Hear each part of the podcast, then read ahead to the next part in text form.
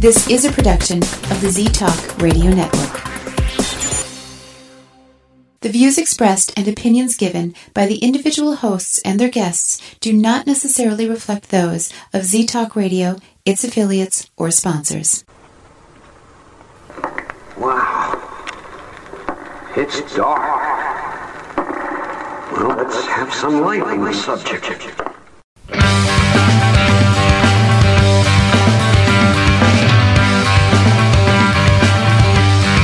Put on your critical thinking caps and please refrain from hugging. It's time for Dimland Radio with your host, Jim Dr. Dim Fitzsimmons.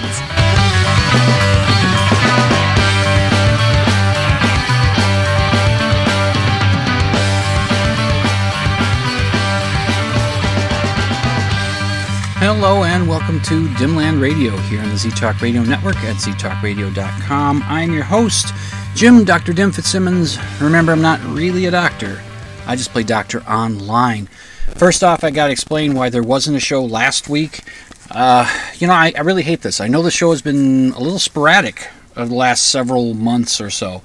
Just you know, where I've not done shows. And well, there's been things happening in my life, you know, my mom dying that did some stuff and illnesses it's just things have been happening. And what happened last week was a is a tiny little thing that that was enough to just say to just keep me from doing the show. And what was it? This you know, you know how you you have this stuff in your nose it, builds up once in a while, and you, you need to blow it out into a tissue, or or you know, or if you're a, a baseball player, uh, you just just put your finger against one nostril and you just blow out the stuff out the other nostril. You, you, ever see them do that? I love it when they show that in baseball. It's so great. And the pitcher's on the mound and it's got some crap in his nose, so he just does that. And somehow the camera stays on him as he's doing it. Like the director watching the game and calling the shots of what which camera should be on at which point doesn't notice that, oh yeah, that finger is going toward that nostril. He's going to blow out some snot. Let's switch the shot to some different camera so we can watch some other ball player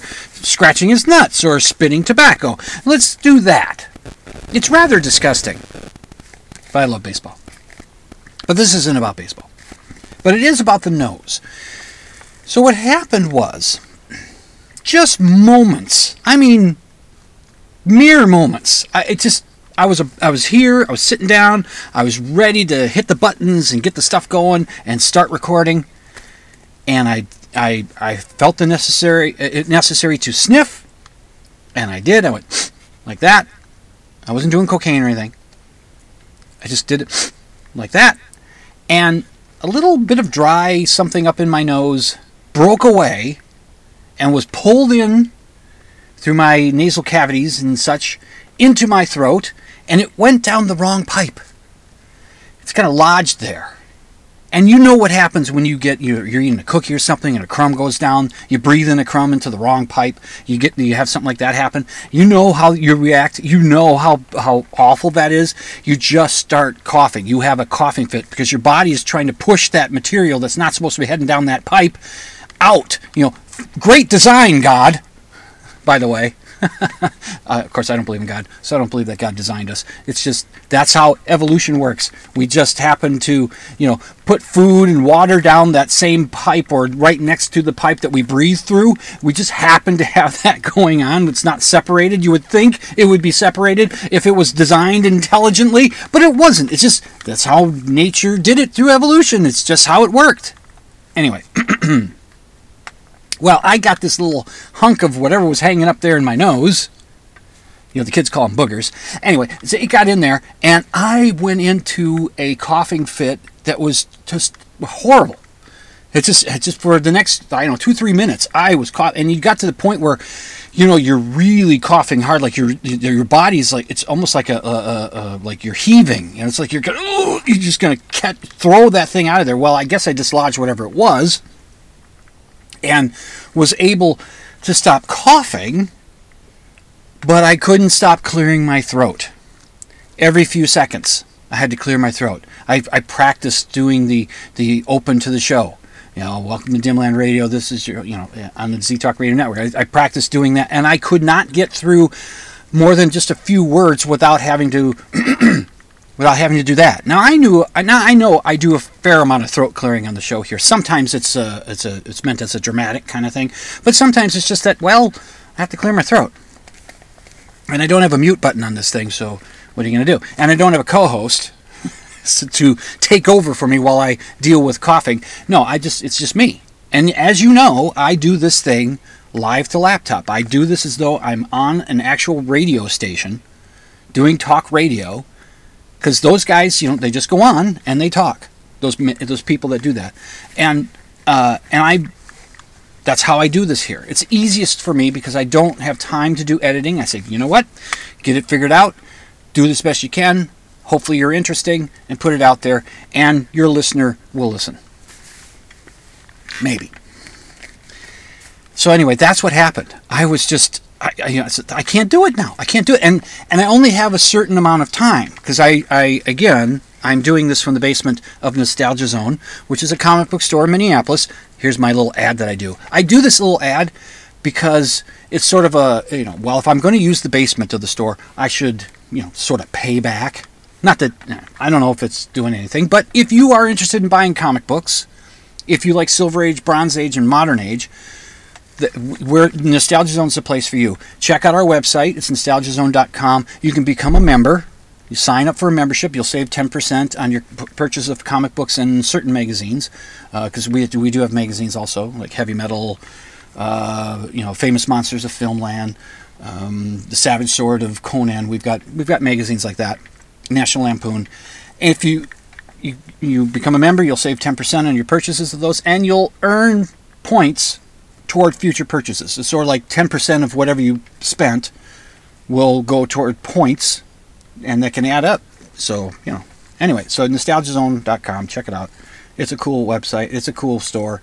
A lot of stuff around here, lots of stuff, and we're trying to, you know, we're trying to get this the product out, but boy, I tell you, so much to do. So that's why I didn't do a show last week. Um, See, I cleared my throat there. It's so hyper aware of what I'm doing now. if you are a, a, friend of mine on Facebook, I mean personally mine on Facebook, if you follow Dimland Radio or if you like Dimland Radio, I you know I do have a page for Dimland Radio on Facebook. I need to be more active on that. Uh, I did post something today uh, that you know to try to be more active. It's a it's a it's a it's I posted a Snopes um, uh, article on this viral video that's going around of a woman that has a snake in her ear, and we see the hands of what we presume to be a surgeon or a doctor of some sort trying to remove the snake, except this doesn't really seem to be trying to remove the snake, it's just poking it. All right, now, Snopes calls it unproven because they're being careful. What evidence do they have? What can they, you know what can they say about it? But I learned about this from the Skeptic's Guide to the Universe podcast, and they pretty much laid it out there. It's a hoax. It's a hoax. It's the it's the recently decapitated head of a snake stuck into someone's ear. And that's why it's still moving a little bit. That's why it's still if that thing was a living snake, it would be moving more than what it does in that. It would really be going like, you know, get me out of here kind of thing. And the, and the reason the Skeptics Guide people said, you know, one of the hosts of the show, Dr. Steve Novella, is a doctor, a medical doctor. He's a neurologist. He's that's his that's his discipline, but he's he's a medical doctor. He knows medical stuff. He says there's no way a snake with a head that size could fit in the ear canal. There's no way. You would he didn't say this part. I'm saying it. You would have to drill out a big old hole in the side of this woman's head, right in through her ear canal, to be able to fit a snake in there. So even though Snopes is saying it's unproven, the Skeptic's Guide to the Universe, with uh, an agreement from Dimland Radio, uh, we're calling it a hoax. It's just a hoax. It's straight up a hoax. So I've been trying to be a little more active on uh, on my Dimland Radio um, Facebook page. If you haven't, I'm, I'm sitting at 199 likes. Come on, let's get to 200. Anyway. If you follow me though on Facebook, on the regular Facebook, you will know this story. What's going on? What I'm going to tell you here. You will have seen it if you've been paying attention to what's been going on, what I've been posting for the last couple of weeks. Uh, we go back a couple Sundays. Uh, this would be the weekend that my wife had gone out to Los Angeles to uh, go see Duran Duran, and uh, she got back that Sunday. Now, uh, uh, before uh, the Friday, she, she left midday Thursday, so she was off of work on that Friday, and uh, one of my coworkers said to me that uh, you know he said, "When's Amy supposed to be back?" And well, she's coming back on Sunday. She'll be back Monday to work. And he said, "Nah, she won't. no, she won't. She won't. She won't feel like coming back into work. No, no, she won't." Okay. So, Amy did come back that Sunday and uh, you know we're hanging out. She's telling me some of the stories of the day uh, of her of her trip, and and you know catching up and all that. And then uh, she she went off to bed. It was about ten o'clock. Now I walk our dog Edna, who is still a puppy. She's going to be 11 months this coming week. Astrologers, put your charts away. And she, uh, we've we've gotten into this routine where usually at nine nine thirty at night I take her for a walk, or uh, and and then I take her for another walk at 10, 10.30, somewhere around there. I know it's just an hour apart, but want to make sure that she gets about as much as she can get out of herself for the long overnight before she gets another walk at seven in the morning. Sometimes she'll get a walk, uh, you know, somewhere in between there because uh, it seems like she needs one. But uh, anyway, and what we would do is we'd uh, uh, there's this walking path, and I told you about the walking path when I was talking about the the Bob Ross watcher that in the neighborhood. So there's this walking path that I'll take her to, that I have to have a flashlight for because the lampposts along the way of the path have all been disabled because of desperate people needing money, have broken open the things and taken out all the copper, and the city has just not gotten around to repairing them. So I use a flashlight, and I got down there and uh, normally I turn the flashlight on as we get to that walking path because the street lights otherwise are, you know, it's enough light. So normally I, I do that. So th- this is what happened that Sunday. It's 10 o'clock or so. Head out, head down to the walking path. I turn the flashlight on. I look down the path, and I see what I think are two people uh, heading in the, heading in our direction.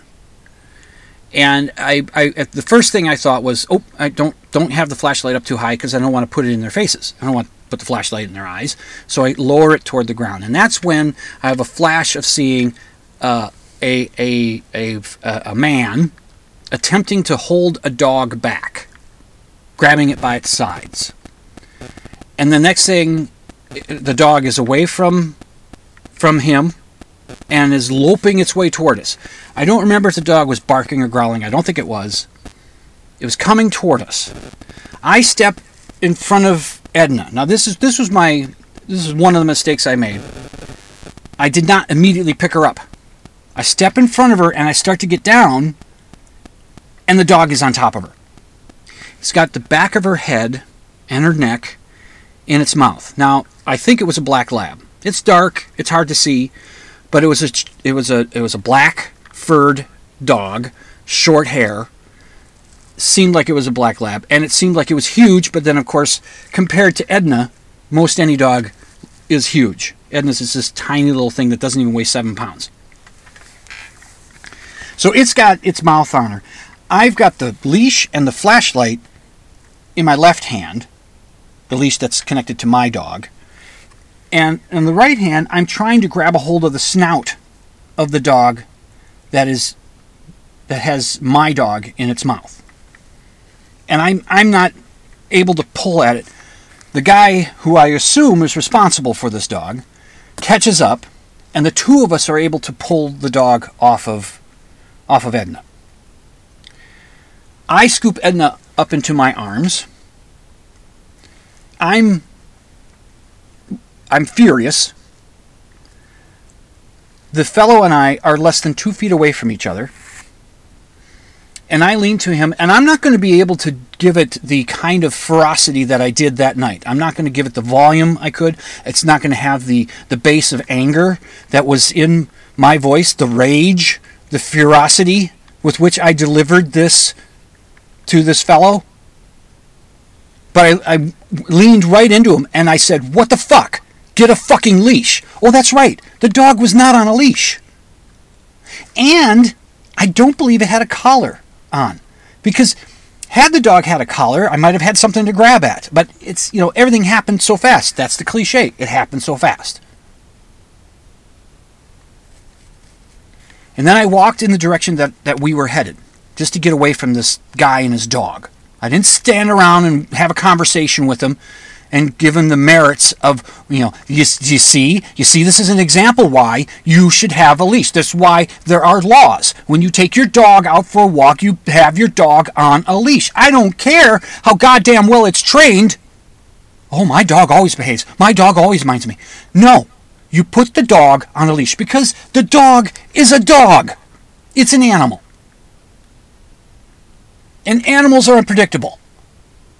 And you may be one of those people who have your dogs so well trained that they will stand outside a store waiting for you, just looking at the window, looking in at you, doing whatever you're doing. You come out and you say, okay, dog, and then they'll move. Maybe you've got something like that. I've heard about that.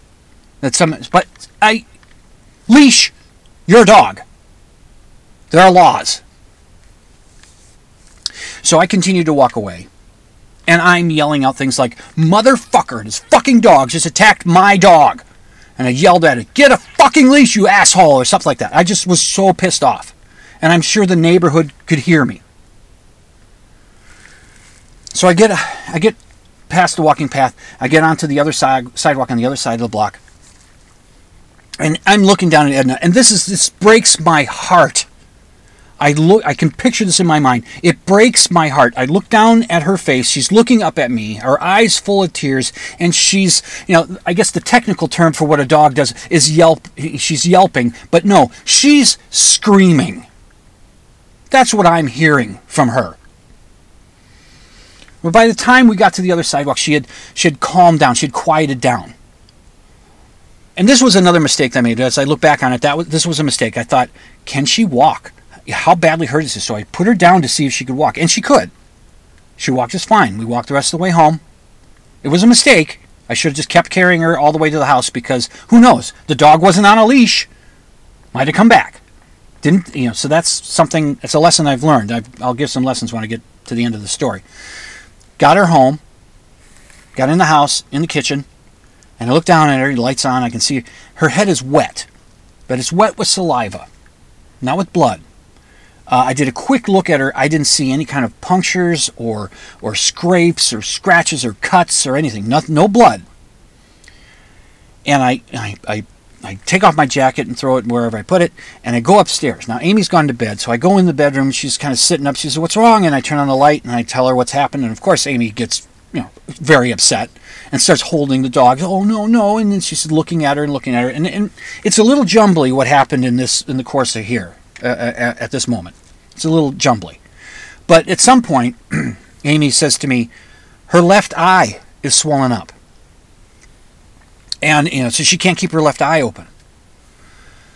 And so then uh, she brings the dog downstairs, and and then she says, then she says, "Oh, oh, I got poop on my hands," and I said, and, and I'm I'm holding Edna now, and she says, "Oh, I got poop on her hands. She must have pooped." And and and, I, and so we check her out, and Amy cleans up her bottom. So not only did the dog figuratively scare the shit out of Edna, literally scared the shit out of her.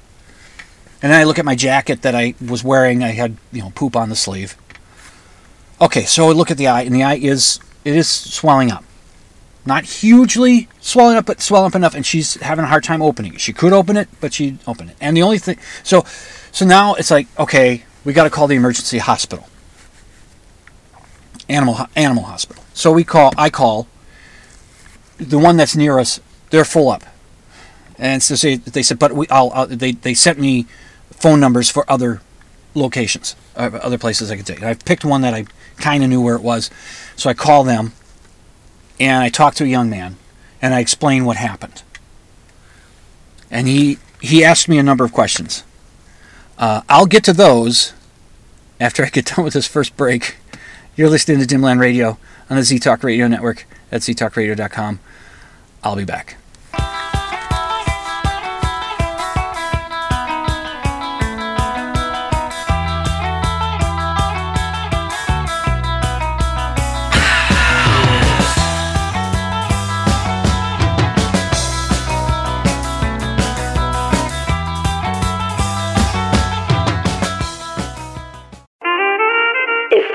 Conversation's not your cup of tea, then drink coffee! Coffee! Coffee! Coffee! Coffee! Coffee! Coffee! drink coffee! 100% news. 100% Information. 100% guaranteed. Thought you might say that.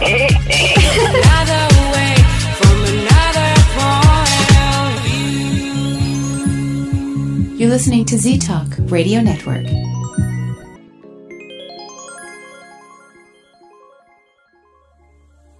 Do you believe in ghosts? Do you think Bigfoot is real? Do you suspect that your neighbor is really Val Tor, leader of the lizard people of Bendar 3? Well, Dr. Dim doesn't, and he'll tell you why when you tune in to Dimland Radio Saturday nights, 11 Central, midnight Eastern on Z Talk Radio Network. It's an hour of science promotion, pop culture rants, personal observation, and of course, skepticism. Join Jim, Dr. Dim Fitzsimmons, Saturday nights, 11 Central, midnight Eastern for Dimland Radio on Z Talk Radio Network. He's endlessly pushing the rock of reason up the hill of paranormal. It's Dr. Dim, and you're listening to Dimland Radio on Z Talk Radio Network. You're listening to Z Talk Radio, the number one choice for music, sports, news, and talk radio. So keep that dial locked to ztalkradio.com.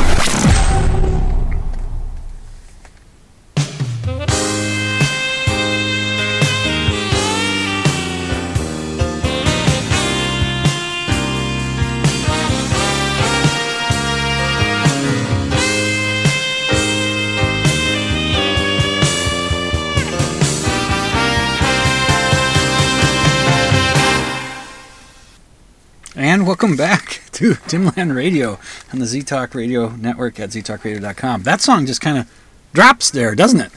Uh, that song was uh, "Is It a Crime" by Sha- by Sade, which is the name of the band, not the name of the singer. The name of the singer is Sade Adu, but the name of the band is Sade. Just want to clarify that for you. Where to leave off? All right, so I called this uh, uh, animal emergency hospital, talked to a young man, and I tell him what happened. And so he asked me some questions. He says, "Did the dog pick her up with his mouth and shake her?" He says, "No, I didn't do either of those."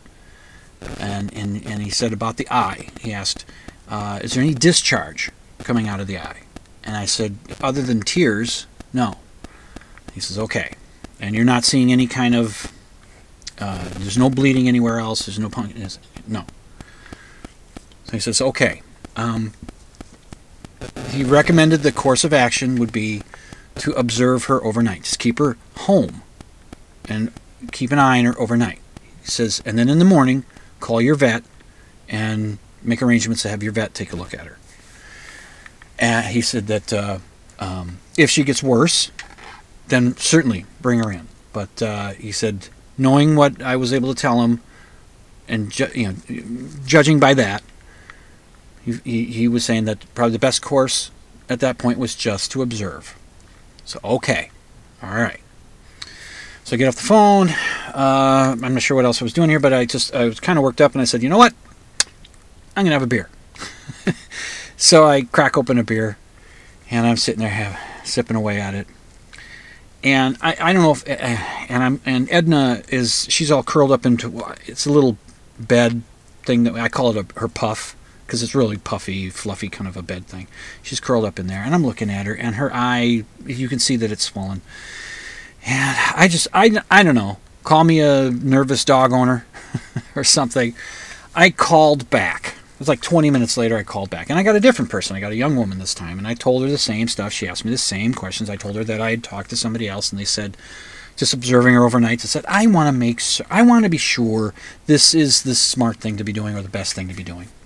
And she said, bringing her in is an okay decision. It's a good decision if you want to bring her in. Keeping her home to observe her and call the vet in the morning, that's also a good decision. Either is a fine decision. It's uh, you know it's up to you. And I, we talked a little bit, and I said, well, you know, I just did crack open a beer, and I'm not sure I want to be driving. I know it was the only beer I'd had that day. So anyway, I just thought, okay, all right, we'll call the vet in the morning, which is what I did. I called them before they opened. I had to leave a message, and I gave details in the message. So I got a call just just minutes after they opened. I mean, somebody there calls and says, "Okay, your dog was attacked," and we went over that stuff there. And she said, "Well, I'm sorry, but um, we just we can't get her in today. The earliest we can get her in would be the next day, which would be Tuesday at 11:30." And I said, "Well, as coincidence would have it, we have." an appointment for her set up tomorrow morning, Tuesday morning at 8:30. And she looks at her th- scheduling thing. Says, "Oh yes, you do." She says, "Well, bring her in then, and we'll and well the vet will take a look at her." And I said, "Are you are you sure? Is it? I mean, we're not worried about." She's- And she said, "I t- I talked to the vet, gave her the information you gave. She believes that she'll Edna will be okay until tomorrow." And I said, "Okay." Well, Amy ended up staying home from work because you know to be with Edna that day. So remember my, what my coworker had said about Amy not co- being at work on Monday. Remember what he had said, uh, because he figured she'd be too tired out from having a great time over the weekend, which she did have a great time over the weekend. So Hayden and I hop in the car. We go into work. Hayden works with us, in case you didn't know that. So we get there, and as as we're driving in, things are going through my mind. I'm picturing that face of her screaming, looking up at me, tears in her eyes. I'm picturing that. I and I'm just again heartbroken. And then I'm thinking about what if that dog had just gotten out of its yard and there wasn't the asshole owner who didn't believe that his dog needed to be on a leash nearby. What if that what if it was just me, Edna, and that dog? Suppose it was, you know, or you know, or a stray, a dog that was stray, and it just it started to hit me of what could have happened. so I I was getting more upset in the car. I don't know if Hayden noticed, but I was very quiet. And then when we got there, I walked very fast, getting to the to shop, and I Hayden and I walked in. The one coworker sees that Amy's not with us, and he smiles and he says, "Uh huh, I see. I told you." And then he said, "What's wrong?" Because he could see on my face. What's wrong? And I told him what had happened. And he went, "Oh, I ain't giving you any shit for that." He says, "I know exactly what that's like." Uh, you know, he's he has a good friend of his has dogs, and he's you know with her all the time with the dogs. And he said uh, she had a dog that was attacked by uh, another one that had gotten out of somebody's car he jumped out the back window and got after her dog and killed it. He says, I know what it's, I, I, I know. He says, I ain't giving you any shit. I know what you're going through. Because, you know, it's, it's kind of the nature of our, of our working relationship and friendship at the office is to give each other shit. I mean, that's just what we do. and that's fine. But he understood. So I'm still shaking. I'm telling the office manager about it. I get tears welling up. I'm just feeling like, ugh. but the more we talked about it, um, we did figure one thing that it was likely that the dog that went after Edna was not trying to hurt her. It was if it was a black lab. He says his family used to raise black labs, and he said the the way they would play with each other would be they'd grab each other by the back of their neck or the back of their head with with their mouths. He said they wouldn't bite down. They would say they just kind of you know just mouth at each other. And he says it sounds like that's what he was doing to Edna. Except Edna didn't know that, and I didn't know that.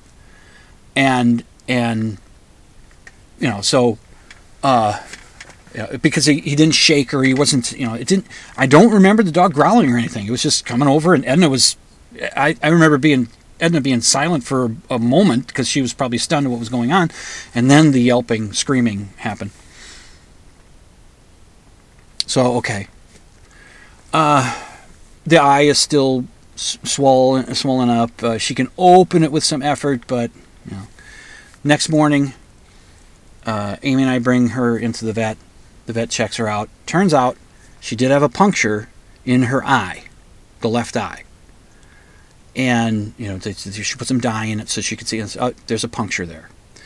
So the course of action would was to um, put her on antibiotics, uh, one that she would take orally, and then one that's an ointment which we have to put on the eyeball itself.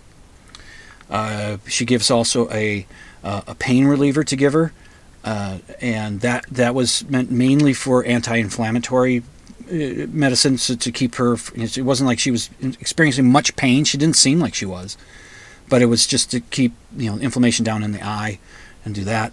Um, and we ended up. She did suggest that maybe we give her anxiety meds, just to help ease her back into as much of her normal self as we could. Uh, but uh, we we opted not to get them at that moment. Although that night, that Tuesday night, she Edna had a rough night. She woke up at like quarter after midnight and just started barking, looking off to her left and barking at something. And I thought maybe she was seeing the damage in her eye and didn't realize what she was looking at. I mean, her brain's the size of a walnut, so for Pete's sake, she's not that smart. anyway, um, so we did get the anxiety meds the next day, and we put her on that. Made her really floppy, um, and it it helped. But we haven't given her any anxiety meds since last Sunday morning. So it's been it's been you know five days, uh, a little over five days since she six days since she's had any kind of anxiety meds, and she's been doing okay. She's pretty much back to herself. She's, she plays with us on the couch the way she used to. She sees other dogs, and instead of cowering, she does what she did before. She wants to meet the dog. I want to meet that dog. I want to meet that dog. You know, she just pulls at the leash. She's, I want to meet that dog. So, and she has met a couple of dogs since then, and she did pretty well, and, considering. And uh, so she seems to be getting back to herself. We went back for a, a follow-up visit this past Tuesday uh, to check and see how the eye's healing. It's healing up very nicely. The vet wants us to keep her on the antibiotic stuff and the, the anti inflammatory until this coming Tuesday, which will bring her in again for another follow up. So this is, you know, costing us a little bit of money. We've lost we've lost hours at work because of some asshole who doesn't want to put his dog on a leash. The lessons I've learned looking back at this, uh, I, I of course have changed the way we do our night walks. We no longer go down to that that walking path with no lights. You, you, I don't feel right going down even with the flashlight. The flashlight gets turned on as we're you know before we even walk out of the house. I turn on the flashlight, uh, and we we stay near the house. We might go across the street, walk over there a little bit, come back, walk a little bit, but we don't we don't go down to the walking path. And I follow the way she wants to go but I'll control. Know, no, we're not going that far. You know, that kind of thing. Uh, she does her walks pretty well, and so, and so that's that's pretty good. And the other thing I learned, uh, well, one other thing I did, I picked up one of those. Uh, it's not pepper spray. It's a citronella scented spray that dogs don't like. So if a dog is coming at you, you can spray it. It gets like a 10 foot range. it has a 10 foot range. And that should discourage the dog. Slow it down enough, long enough, so you can pick up your dog. And that's that's the last. That's the most important thing I've, I've learned. Pick up Edna immediately. You see a dog not on a leash, stray, or with somebody walking, thinking, "Well, my dog isn't going to do anything." You see a dog not on a leash, you pick up Edna immediately. There's no waiting. There's no heads. It's just you pick her up. So at least that way, I can try to keep her out of harm's way and keep something like this from happening again. I, I was naive in in not even considering. What if a stray dog came around? Not even considering that.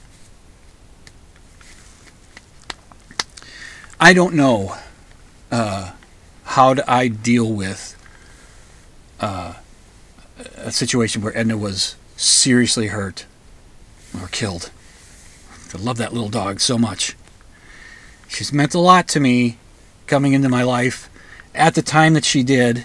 She means a lot to all of us in our family, but you know, with my losing my mom, there's just something that Edna being there has has helped.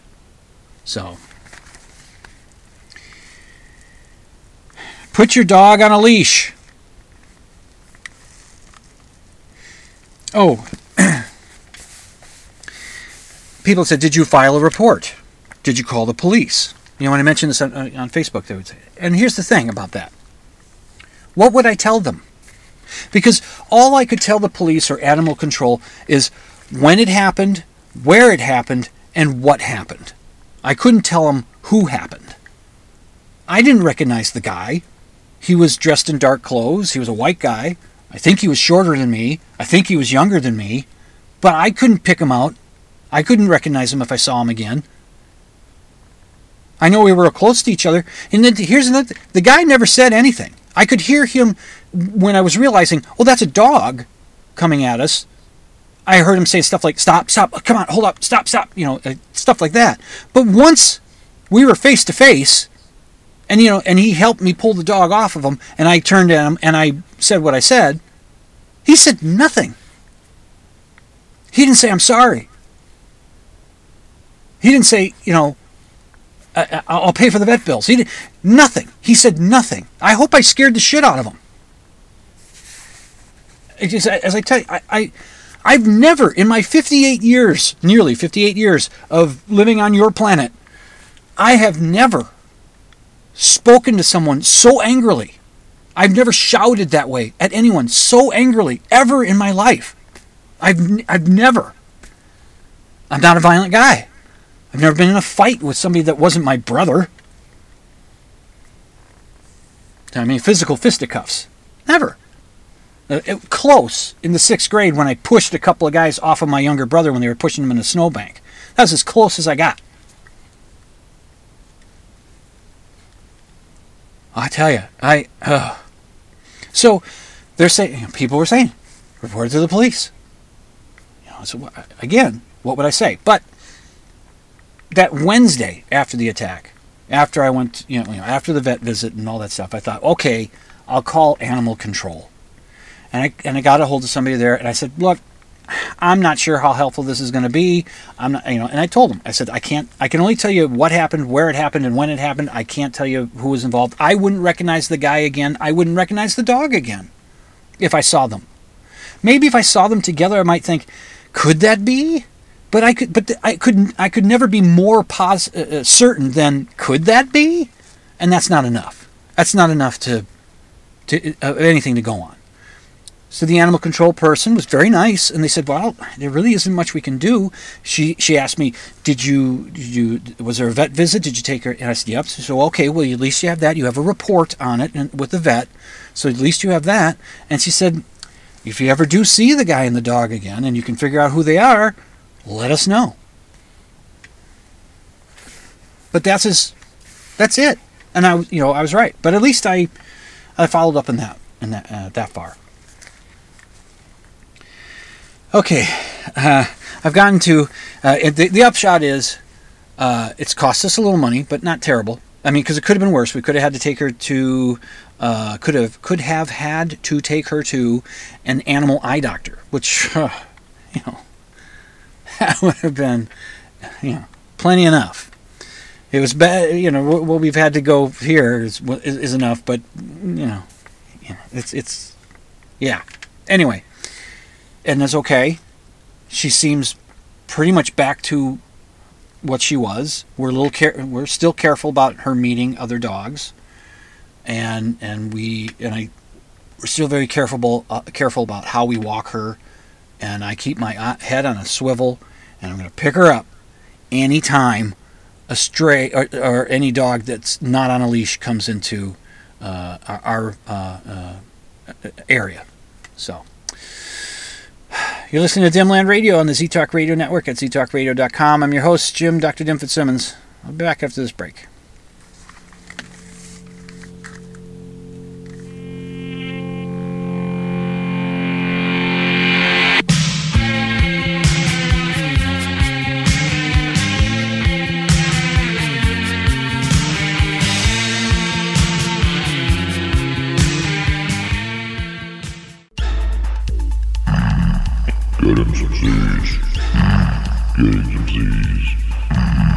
Getting some Z's.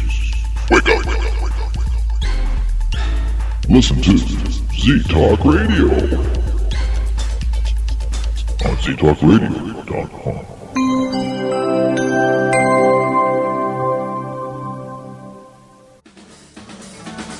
Don't just take my word for it, but you are listening to Dimland Radio on Z Talk Radio Network. Hey everyone, this is Professor Dave. I want to teach you about all kinds of things regarding science. I want to tell you about physics. I want to tell you about chemistry, biology, astronomy, math, and many, many more things. Come check me out on YouTube. The channel is called Professor Dave Explains. Take it easy. He knows a lot about the science stuff. Professor Dave explains. Station identification. You're listening to Z Talk Radio Network Operating frequency. on ztalkradio.com.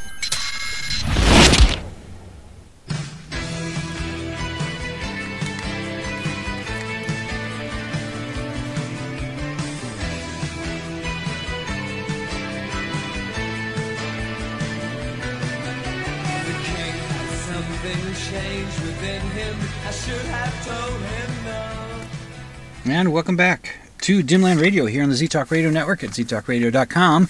That was a quiet bumper. That one's going to be dumped from my uh, list because it's too quiet and I can't boost the volume of it.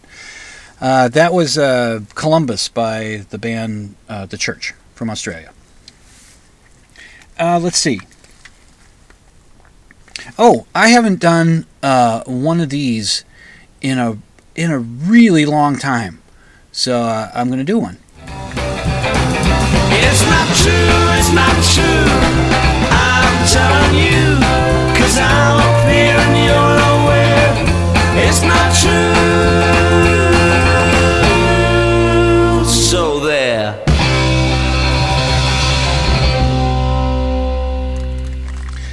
Okay, what's not true? Well, um, you remember remember back in June, you know, when our illustrious Supreme Court of the United States, the SCOTUS, remember back in June when when four of the five uh, justices who had told us that oh Roe v. Wade that's settled law, we're not going to mess with that. When they all turned around and lied once they got enough of them on the court to overturn Roe v. Wade, remember that?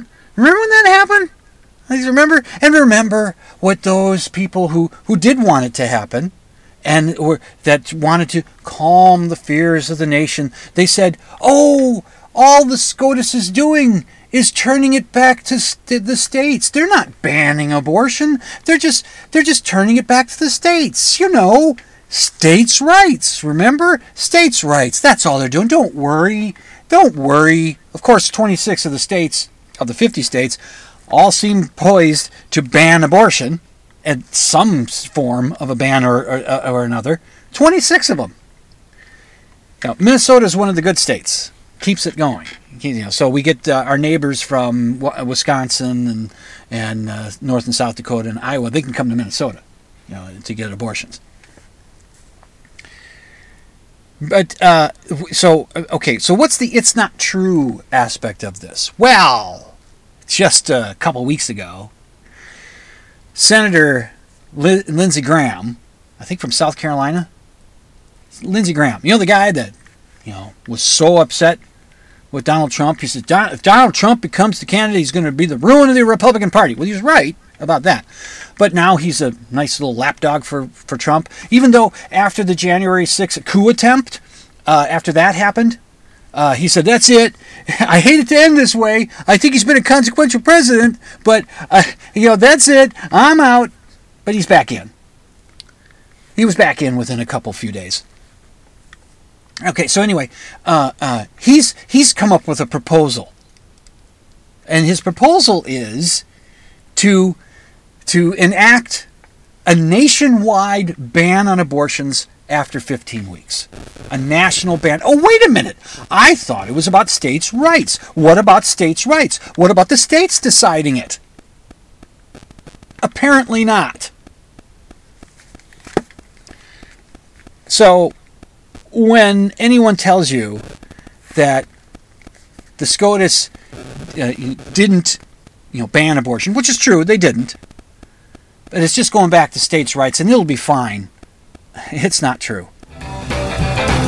It's not true, it's not true. I'm telling you, cause I'm up here and you're nowhere. It's not true.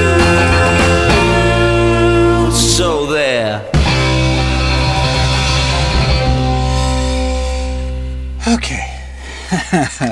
let's try to uh, conclude the show with something not so horrible. uh, first, uh, I did want to mention this. Okay, um, as really, uh, uh, I've watched the movie uh, Monty Python and the Holy Grail. Right, I've seen it many times. Watched it years and years ago for the first time. It's just I, I saw it like at a midnight movie or something. Hilarious. Love Monty Python. Monty Python. Uh, Monty Python's Flying Circus. I first started s- seeing that show in 1974. I was in the fourth grade, and I'd watch it because it'd be titillating because sometimes you'd see boobies, but it had this it had this subversive humor to it. I didn't understand all of it, and and being an American, the the, the more British the the reference got, uh, the less I'd understand it. Over time, over years, I start to understand it more and more and more. But um, even now, there's still some references to you know political figures of the time that I don't have any uh, real knowledge of. But you know, the Monty Python and and David Letterman uh, were big on influencing the kind of sense of humor that I have. Um, and so saw Holy Grail, and there was something in there that until recently I didn't understand what they were talking about. I, I, I didn't under, I didn't I didn't quite get it. And it was right at the beginning of uh, the movie. Uh, it goes through some funny stuff, and then it, it, we start. Uh, once it gets started, we see uh, Graham Chapman as King Arthur and uh, Terry Gilliam as his servant, Patsy. That's his name, Patsy. We see them galloping along in the English countryside, heading up to some castle. And galloping should be in quotes because they're they're just kind of hopping along, pretending they're galloping, pretending they have horses. Because I guess as the production uh, money wouldn't warrant them actually having horses to make the film, the Monty Python guys came up with something funny and decided, well, let's pretend we're riding horses, and we'll have Patsy knocking two halves of a coconut together to make the sound, the clop clop sounds of of horse hooves. You know, it's funny. And so they so they, they ride up to this castle, and uh, uh, I, I've got the dialogue here. Uh, the, the a, a soldier at the top of the ramparts looking down at King Arthur says, uh, "Halt! Who goes there?"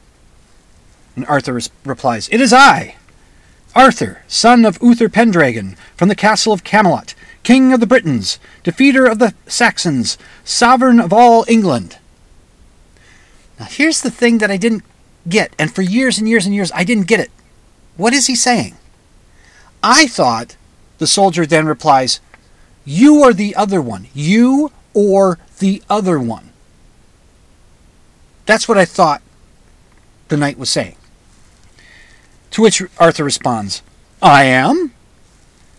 And this is my trusty servant Patsy. We have ridden the length and breadth of the land in search of knights who will join me in my court of Camelot. I must speak to your lord and master. And then, of course, the soldier then responds, What? Ridden on a horse? And then it goes into the coconut stuff and the sparrow and all that funny stuff.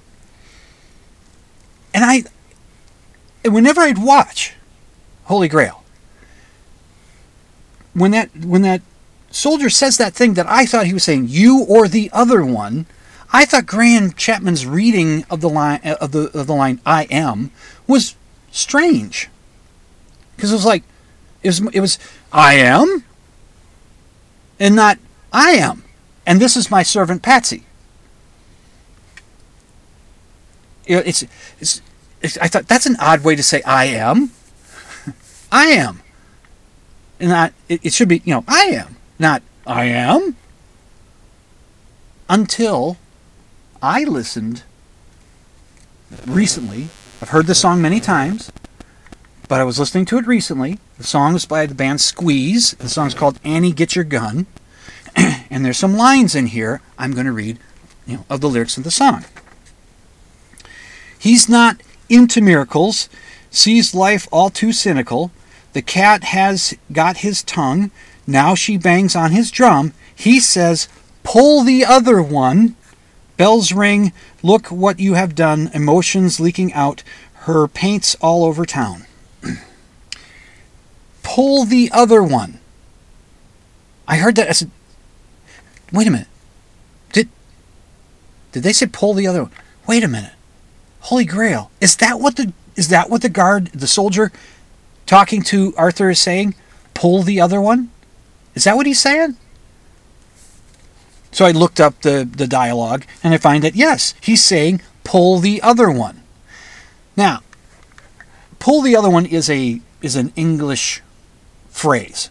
It's a slang for in, in England. Uh, it it's, it's essentially means I don't believe you. You're kidding. You're putting me on. Uh, there's a, a the, the, it's the the common version is just to say pull the other one, but it's poss you know other, there's a longer version of it where people say pull the other one. There's a there's bells on it. You know, and it and it and it means I don't believe you. You're lying to me. You're putting me on. So now, knowing that, I understood why Graham Chapman reads the line I am, not as I am, but as I am. Like he's insane. You know, it's like, how would you doubt me? I'm telling you the truth. I am. You know, it's like, I am. It made sense. You know, you learn something every once in a while. Set that aside. A little crinkly paper. Get over there. okay. Um, longtime listener to my show knows that uh, I've gone back to uh, another job. Uh, I told the, uh, I think on the last show I talked about this uh, semi-major announcement about my life is that I, I, gave up the third job of cleaning buildings. Uh, I did that for the last time a week ago, yesterday, which as I record this is a Saturday morning, the 24th. So the Friday before last night was the last time I did cleaning hopefully it will stick and I won't go back to cleaning anymore. And uh, it felt unusual to be home on a Friday night and not, you know, it felt unusual to be home on Wednesday night and not have to be going cleaning. It's it's weird. So, um,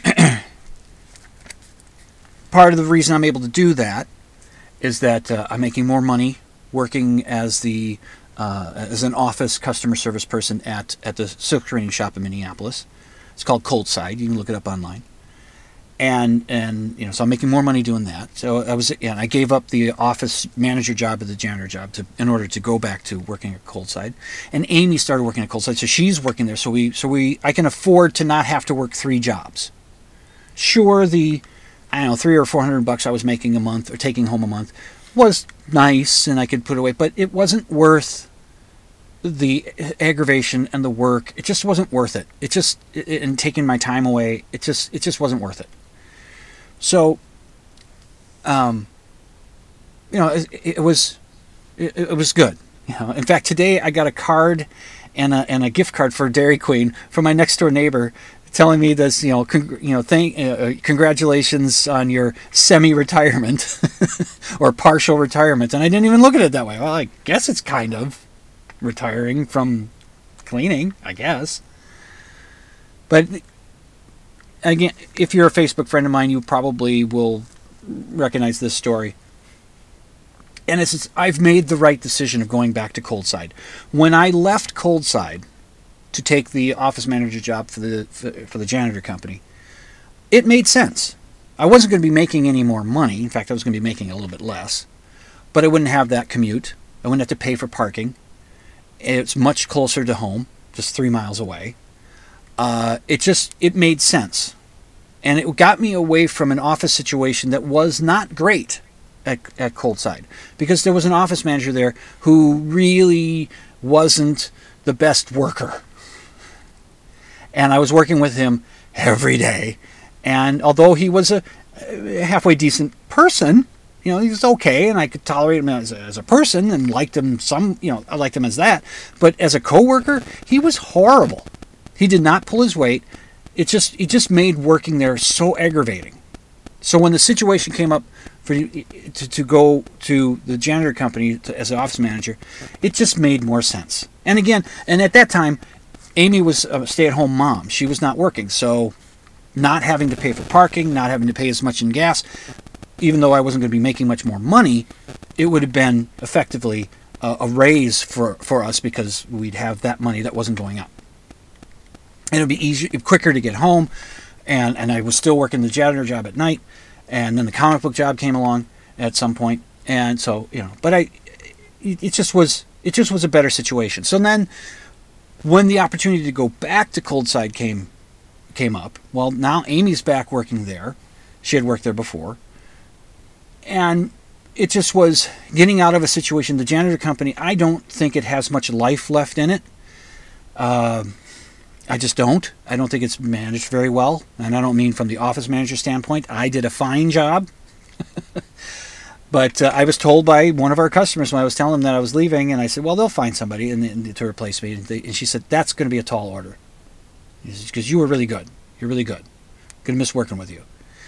So, you know, but maybe, you know, I'm not perfect. Close, but I'm not perfect. So, going back to Coldside made sense at that time because Amy's working. Our, our, you know, our son's you know college age, and actually he came to work at, at, at Coldside shortly after I started working back there, and it just, you know, it just it works better. And the situation there, the office manager there is much better to work with. He pulls his weight more than his weight. You know, I kind of turned to him and said, "Hey, you know, stop hogging the job. Send me something. Let me, you know, let me do some more work." But it, it's so much better there. The people there are awesome. You know, they, they really are. They, it's a good crew working there. Uh, not perfect, nobody is, but you know, it's not without little bits of conflict. But working at Coldside, Coldside is just this environment that is, it's so, um,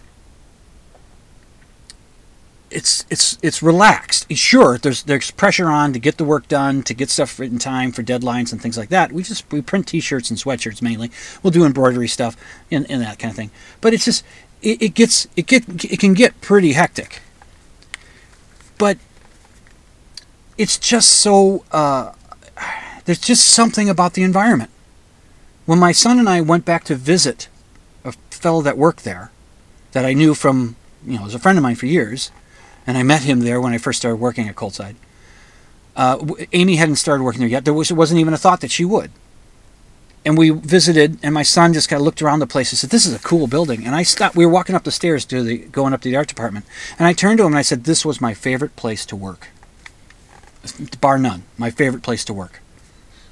And and so they, you know, so now I'm back there, and it's just you know, a friend of mine said he can tell I'm more relaxed he can tell that there's a, you know, I'm not, it's not that it's without stress, not that I'm without my worries. I'm a world class worrier.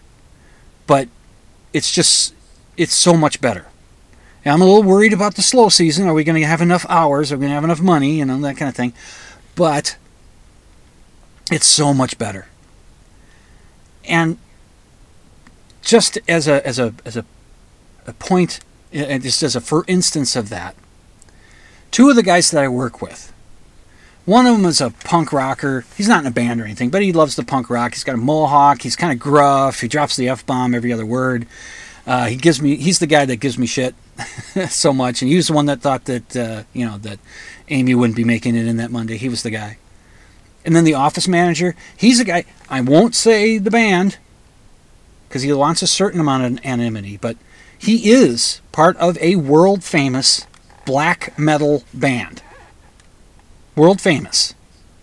I mean, if you know black metal, chances are you know this band. But I'm not going to say what it is. And he's, uh, you know, he's got tattoos, and both of them have tattoos and piercings. He's got the big, you know, the, the, the office manager, he has the big expanded earlobe things, the holes in the earlobes. He's got that. He's, he's a super nice guy, super efficient worker, smart, knows what he's doing, you know, wise beyond his years. He's younger than me, but I have no problem treating him as a boss. It's this guy, you know, he's good, and we we work well together. So these two decided because Edna comes down at our dog. Edna comes to work with us. She's she's got a nice situation up in the art department. She just kind of has her own little kennel, and a little sleeping bed there, and she stays up there with Amy. And I walk Edna a couple times a day, and you know, it's just and everybody loves her there. She's adorable. Everybody loves her. We just keep getting told that just, everybody loves this dog, and she's great. She's just a wonderful dog. She loves people. She's interested in dogs. A little, scared of them too, but I would you blame her? Uh, but anyway, the two these two fellas two fellas said you might cross the street if they were walking towards you at night. These two fellas decided to do something nice for edna and they they they ordered in some uh, dog uh, hoodies. And, uh, john uh, put together the office manager he put together a uh, a design um, for, with her name to print onto the onto the onto the hoodies. And uh, Mike, he's the you know the office uh, the shop manager. He's he, he printed them up. They got these things together, and then they gave them to Amy. And it's just how sweet is that? I mean, the guys are sweethearts, and I'm telling you, I I made the best decision to go back, and let's hope, let's hope I can be there for a long, long time. Good night, Herr Doctor. Good night, Frau Blucher. Well, that's it for another Dimland Radio. Sorry I didn't do a show last week, but I've been coughing through the whole thing, clearing my throat anyway. Uh, be skeptical, and extraordinary claims require extraordinary evidence. Do all the things that you need to do to stay healthy. And you've been listening to Dimland Radio on the Z Talk Radio Network at ztalkradio.com. I'm your host, Jim Dr. Dim Fitzsimmons, and I'm reminding you all to sleep with the lights on.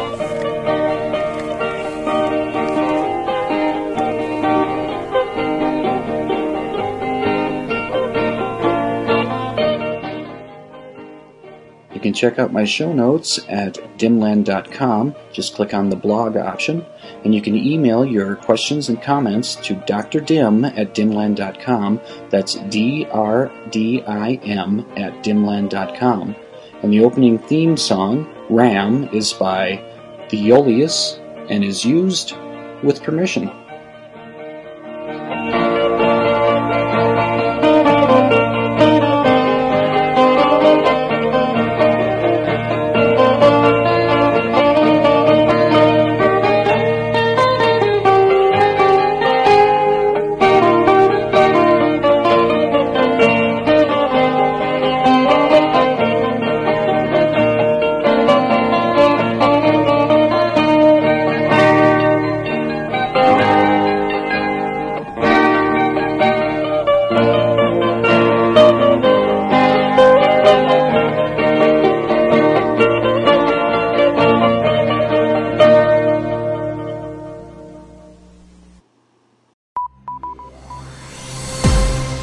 Has been a production of the Z Talk Radio Network.